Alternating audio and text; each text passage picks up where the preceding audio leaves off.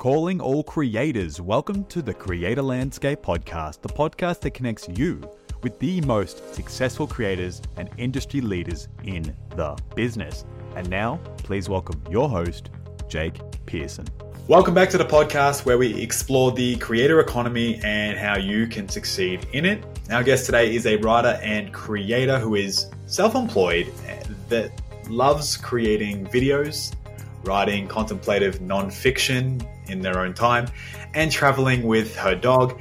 Jenni Johnson, it is a pleasure to have you on the creator landscape. How are you? Hi, I am thrilled to be talking with you from two different parts of the world. The internet is a cool place. Very cool. So, the listeners will know I'm from down under, around Melbourne in Australia. Where are you from right now, and where have you come from? Yes, right now I am in Paris, France, where I live with my dog, even though, as you mentioned, we travel a lot, but we come from the great land of Texas. And, but what do you think, as a creator, your biggest learning experience or mistake has been inside this vast thing called the creator economy? The the biggest mistake that I wish I could go back and tell mm-hmm. myself is don't work for businesses and brands that you don't believe in.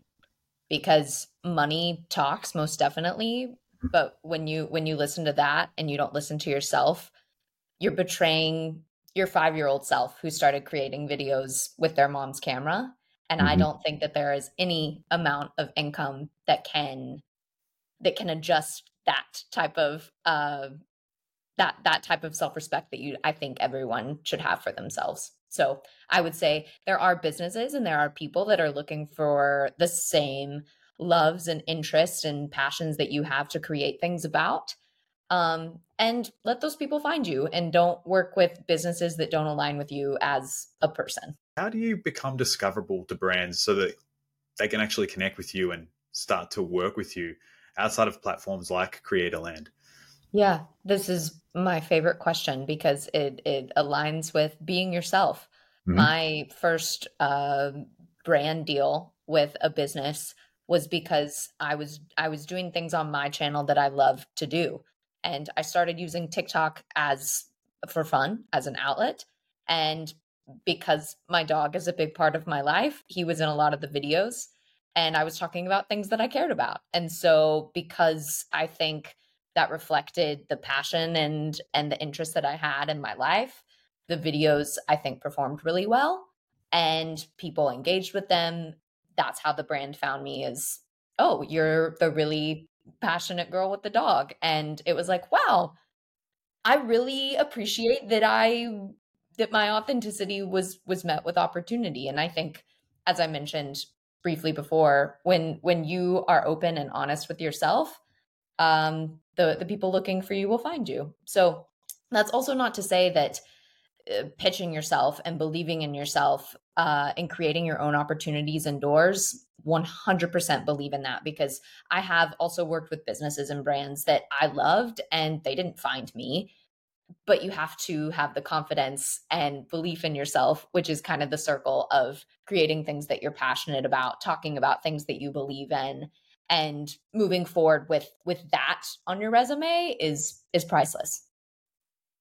Two things uh the one thing you just said there about authenticity being met with opportunity is like putting really good energy out into the to the world and being met with that same energy which i love. Um, i personally manifest things that i want and i somehow that just comes to me the second thing is putting yourself out there, just showing up authentically in camera and talking about something that you believe in, genuinely believe in, and mm-hmm. that you mm-hmm. want to support. It could be a, a cause, like anything, but then when that brand approaches you, it just feels right. You know what you're attracting.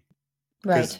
When you're talking about your belief, it's easier to go, well, if someone comes to you and says, ah, like, I want to do this work with you, you already know what your beliefs are because you're talking mm-hmm. about them on camera. So it's easy to go, yep, that's not for me. That's not for yeah. me.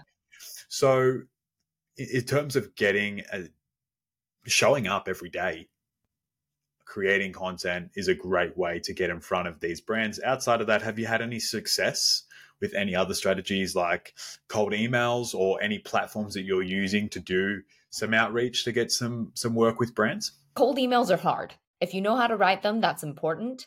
But I'm such an advocate for being open, like you said, to opportunities and manifesting and praying and believing in yourself and and it and that kind of comes to self management and self confidence. And there's a really great book uh, by the Harvard Business Review that I recommend to any creator that I know that it's easy to look at the work that you do as an artist as frivolous because a lot of the time the society that we live in looks at us as oh you're just an actor or you're just a writer or what do you like to, what's your real work you know and it's like ah what i do contributes to the well-being of our society and our economies. So i would say that it's it's real work and using yourself as um, looking at yourself as a business and running yourself as a business and managing yourself as a business um is so important. You know you're eh, as a creator now in in 2023 you're a one person film crew you know? You're the actor you're the writer you're the editor a lot of the time and it's important to respect yourself in that way um and pitch yourself in that way and treat yourself that way and you could label yourself as a specific type of creator like a UGC creator for your interest. So it could be in wellness, for example. I'm a personal trainer of seven years. I could say I'm a health and fitness UGC creator. Like that's a great way to pivot your organic content that you make for yourself and, and, talk about your interests and then pivot that into the business side. What do you think of that? It's more important to know what you don't want to create for than mm-hmm. it is what you do want to create for. As I mentioned at the beginning, working with businesses or brands or companies or people that you don't align with or you don't understand or you don't want to be a part of that company even if they pay you really well even if it's a great opportunity it's just i think it's it's really reflective of of who you are as a person uh and like what you can bring to the world don't don't hold yourself back by giving energy to something that there is another person who could probably do a better job at it so you should go do what only you can do so asking yourself that instead of what can I fit myself into? What are the things that I can do? Um, at least at the beginning, I think really recognizing your interest and then what you don't like, and you you're, you're gonna find your way. You're gonna fall into you're gonna fall into the right path. What does creating things scared look like to to you? Is that just talking about whatever you want to talk about and not caring about the reaction? how how does create things scared look to you one of the best pieces of advice that i've gotten about writing uh, and i've taken it into creation is talk about what's taboo talk about what you are passionate about what you what you want to understand what you want to dissect and i promise you other people are thinking it too. You're not the only one thinking about why women haven't been able to have bank accounts in America since n- until 1974. You are yeah. not the first person to think about that. You're not the first person to think about that's politics, but about something I speak on is is body image and my previous eating disorder. I've talked about things like guilt with my dog or like leaving my dog alone or moving across the world or healing generational trauma or religious differences and things that I'm contemplating. Like, you are probably, in the nicest way, you're not special in that other people are thinking it too. So, creating content um, that is taboo and that you might feel scared of uh, is this going to cause a ruckus? I hope it does. I hope that it does. And there are going to be people that disagree with you, but as long as it's coming from a place aimed to be helpful and not harmful, I think that that's how people create change and and creators are the the vessels of change, you know. And with TikTok, I've noticed well, not even noticed, it's the theme. It's a platform for relatability people want to feel like they can relate to other people and I, they just want to feel heard sometimes and that's why people are coming to the platform to find And, and that's what TikTok is really good at serving you the content that you want to see. Yeah. So you can find the people that you can relate to and continue to engage with them. And I think that's a real big upside to mm-hmm. the platform.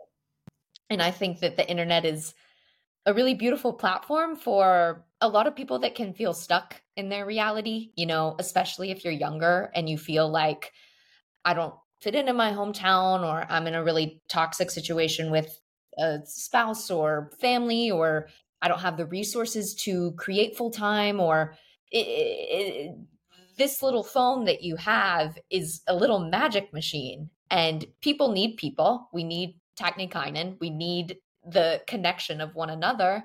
And when you are fully yourself and you can feel fully known by other people, it's uh it's a really beautiful thing. It is incredibly beautiful to feel like you belong. Completely agree. Now, before we wrap this up, I want to get your thoughts on the creator economy. Where do you see content creators being viewed in one year from now? How are they starting to be perceived? And then five years from now, or even just further down the road? From what I have noted from the, the creators that I've talked to, the businesses that I've worked with, um, it's going to be my prediction is going to be hyper short form and hyper long form. So, like mm-hmm. the medium format, I think is going to kind of X out. And when you think about the things that you do in your everyday life, you can listen to a super long form podcast and be doing something else. So, as much as I just, I'm such a monotasker and I love doing one thing at once, I do think that that might be where it's moving. And then this, the super short form is the, the continual TikTok scroll or Instagram scroll or YouTube short scroll. Um, but super, super short, super long. And I'm, I'm really excited to see the growth of YouTube continually. It's still the second biggest search engine in the world.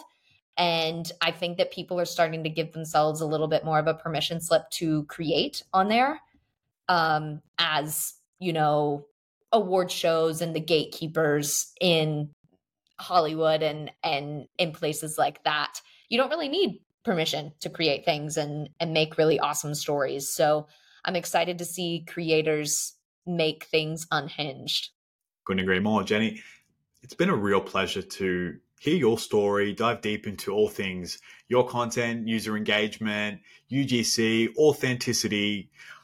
I thought there's things that I actually want to say thank you for that I can't even remember because that's how many awesome things we talked about. I just want to say thank you on behalf of it. Creators and creative professionals listening to this who may have found some inspiration for their content creation journey along the way. And then thank you to the creators and anyone else listening to this podcast. Uh, really excited to connect with you all on Creatorland if you haven't already made a platform there. And catch you somewhere in the creator landscape. Jenni, thank you once again. Thank you, Jay. Thanks for tuning in to the Creator Landscape, the podcast by Creatorland. Don't forget to join Creatorland today and connect with like minded professionals and creators in the creator economy.